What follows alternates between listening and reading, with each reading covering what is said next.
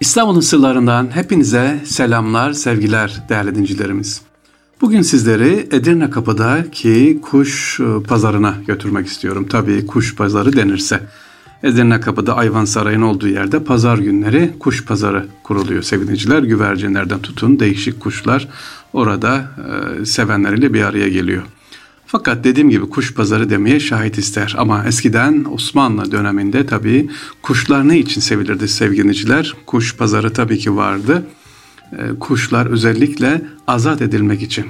Bir dileği mi yerine gelecek ya da bir şükür için mi e, sadaka verecek hemen kuş pazarına gidilir. Oradan kuşlar alınır ve kuşlar azat edilirdi. Özellikle İstanbul'da mesela Evliya Çelebi'nin seyahatnamesini belirttiğine göre 1600 yılların İstanbul'da bulunan kuşbazlar 500 dükkan ve 600 kişiden oluşmaktaydı. Evet İstanbul'da eskiden kuş tutulan yerlerin başında Yeni Bahçe bölgesi geliyor. Bugün adı bile unutulmak üzere olan Yeni Bahçe neresi derseniz Bayrampaşa.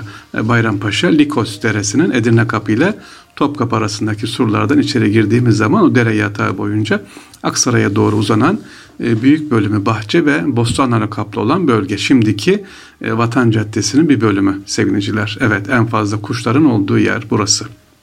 İşte çoğu burada kuşbazlar, kuşlar yetiştirirler sevgiliciler yetiştikleri yerler özellikle aldıktan sonra bunları ne yaparlar?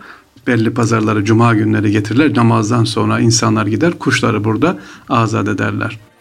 Ee, Mevlana Kapı'nın ilerisinde mesela Anastos'un bostanında Edirne Kapı'dan Yedikulu'ya uzanan mezarlıklarda, Çırpıcı Çayırı dediğimiz yerlerde Cevizli Bağ'da kuş tutulurmuş sevgiliciler.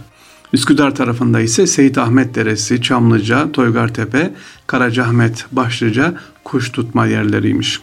1955'te Vatan Caddesi'nin açılma sırasında dere yatağı ve bostanlar büyük ölçüde tabii tahrip edildiği için yeni bahçe ortadan kaldırılıyor ve birçok kuş türümüz maalesef sevgiliciler e, yok olma yoluna gitmiş. Edirne Kapı'daki kuş pazarı bugün dediğim gibi çok sembolik bir şekilde devam ediyor. Şimdi kuş pazarı dedik sevgiliciler ama ben kuşla ilgili bir de leylekten bahsetmek istiyorum bazı kuşlardan bahsedeceğim. Leylekler mesela Mesnevi'de özellikle e, semazenler işte Mevlevilikte e, leylek figürlerini görürsünüz. Mesela leylek figürleri şeklinde besmele hatları vardır. Neden leylek şeklinde çoğunlukla yapılıyor? Ee, Yeni Kapı Mevlevihanesi mütesiplerinde ve Mesnevihan olan Hasan Leylek Dede Evet, aynı zamanda 19. yüzyılın en tanınmış Mevlevi ressamı. Leylek sıfatını uzun boylu olmasından ve bu hayvan resimlerini çokça çizmesinden dolayı e, verildiği tahmin ediliyor. Hatta bu nedenle Leylek Dede olarak da anılan Hasan Dede ayrıca Mevlevi hattat arasında da çok önemli yere sahip. Onun baktığımız zaman özellikle nerede bir leylek görürseniz besmele şeklinde ya da yazılmış hat şekilleri bu Hasan Leylek dedeye ait. Bu da niye lek peki leylek hem uzun boylu ama leylek deyince ne yapar? Hani lak lak diyoruz aslında bize göre lak lak değil efendim. Her kuşun, her hayvanın bir zikri vardır. Her kuş, her hayvan gibi leylek de zikrini yapıyor, tefekkür ediyor. E, bu şekilde sembolize edilmiş. Başka seviniciler kuşlar mesela var. E, Simurg kuşu deriz işte var. Şahinler var. Bunların her birisi ayrı. Ama huma kuşunu duydunuz mu mesela? Erzurumlar bunu iyi bilirler. Huma kuşu yüksekte uçar derler ya. Efendim huma kuşu cennet kuşuymuş sevgili dinleyicilerimiz. Onun için huma kuşu önemli. Eski Türklerde özellikle şamanizmde humay ki sonradan hüma adını almış cennet kuşu olarak biliniyor. Çünkü cennet yukarılarda bir yerde ve oraya ancak o ulaşabilir. En yüksekte uçan bir kuş cennet kuşu. Cennette yaşar, yeryüzünde yuvası yok. Yukarıdan aşağı iner. Bütün kuşların pek çok özelliği var tabi. E, ama e, bu huma kuşu yüksekte uçması ve cennette yaşamasından dolayı edebiyatımızda, efendim e, şi şiirlerde hatta türkülerimizde de ne yapıyor? Dile getirilmiş huma kuşu. Başka efendim Feritün Attar anlatır. Kuşların dili anlamına gelen Mantıkül Tayır'da diyor ki bütün kuşlar toplanıp padişahımızı bulmak isteriz diye konuşmuşlar. En bilgileri olan Hütut ki Kur'an-ı Kerim'de de geçer. Hütut kuşuna giderler ve ona akıl danışırlar. Hütut bunlar aslında bir şifre verir. Ee, bizim padişahımız zaten var der. Ee, o size çok yakındır ama siz ona çok uzaksınız der. Kuşlar anlamaz tabii bunu. Hütudu'da rehber tayin edip başlarlar Kaf Dağı'na yani uzak bir yolculuğa çıkarlar. Padişahlar olan Simurg'u bulacaklar. Simurg dediğimizde sevgiliciler bugünkü e, Şahin kuşuna birçok kuştan sadece 30'u geriye kalır ve ulaştıkları yerde Simurg'un aslında kendilerini oluşturduğu yani bütün olduğunu, tevhid olduğunu anlarlar. Evet insanlar, inanan insanlar bir araya geldiği zaman bir tevhidi yine oluşturduğu zaman ne yapıyor? Bir güç oluşturuyorlar. İşte edebiyatta da Simurg kuşunu bu şekilde sembolize etmiş. Birçok eserde de Simurg kuşunu ne yapabiliriz? Görebiliriz. E, tavus kuşu görürsünüz sevgiliciler. Kuş özellikle motiflerinde. Tavus kuşun önemi nedir?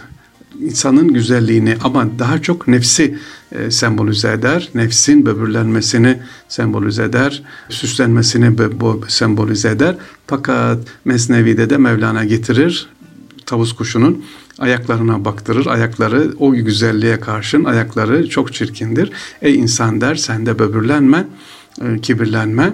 E, sen insansın e, mütevazi bir şekilde yaşa, mütevazi bir şekilde hayatını devam ettir diye bize Mesnevi ve Mevlana'da geçer bu bize önemli tavsiyelerde bulunur. Başka kuşlarımız var mı? Edebiyatta geçen kuşlarımız elbette. Hünkar kuşlarından bahsetmek istiyorum sevgili dinciler. E, bununla ilgili hünkar kuşları satinette veya blondinette diye ikiye ayrılmış. Bu kuşlar Osmanlı dönemine ait çok eski bir kuş tarihte özellikle Manisa'da saray dışında beslenmesi yasak olan bir tür. Saraydan kaçan bu tür kuşu halktan birinin yakalayıp saraya götürmemesi halinde o kadar ağır cezası varmış, idam cezası kadar. Yurt dışından gelen elçiler ise hediye olarak üremesine engel olmak amacıyla yalnızca erkek cinsi hediye edilirmiş. Fakat Osmanlı'nın son dönemlerinde e, kaçırılan kuşlar üretilmek için yurt dışına götürülmüş. Bugün özellikle bizim ülkemizden giden, Manisa'dan, İstanbul'dan giden birçok kuşlar e, Almanya, Hollanda'da var. Kuveyt'te de hatta bu kuşlar ne yapılmış? E, yarışmalar düzenleniyor. E, bu kuşların bir tanesinin fiyatı 50 bin lirayla 100 bin lira arasında değişiyor. Bir tek bir tanesi efendim o kadar değerli kuşlar. Peki başka kuşlarımız var mı? Türbeleri gezerseniz orada uçan kuşlar da görürüz. Tabii kuşsuz kültür olmaz.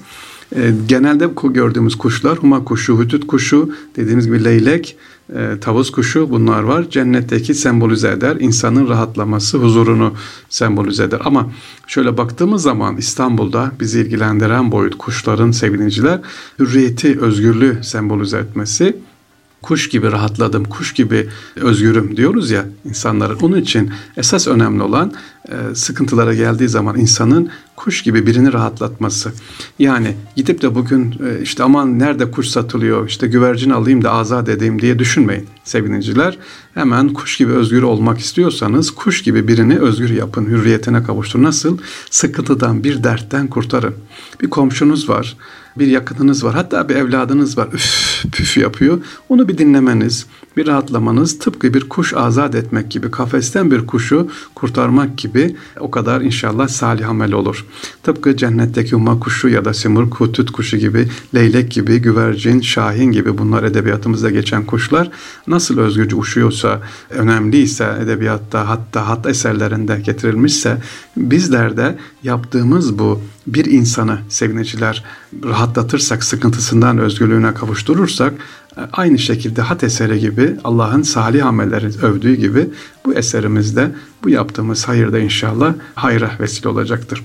O zaman İstanbul'da kuşları anlattık. Bugün İstanbul'un sırlarında e, İstanbul'un kuş pazarı Edirne Kapı'da demiştim. Bir pazar günü gidersiniz ama giderken niyetiniz kuşları özgür etmek evet. Fakat en yakınızdan başlayarak bir insanın sıkıntısını giderdiğiniz zaman bir değil binlerce kuşu azat etmiş, özgürlüğüne kavuşturmuş gibi olursunuz inşallah. İstanbul'un sırlarında bugün sizlere böyle kuşlardan bahsettik. Tüm dinleyen kardeşlerimiz inşallah kuşlar gibi hür olsun, özgür olsun, rahat ve huzur olsun efendim. Üzerinizde böyle hani dağ gibi kalktı dersiniz inşallah üzerinizdeki dağ gibi yükler kalksın. Allah'a emanet olunuz. Kolay gelsin.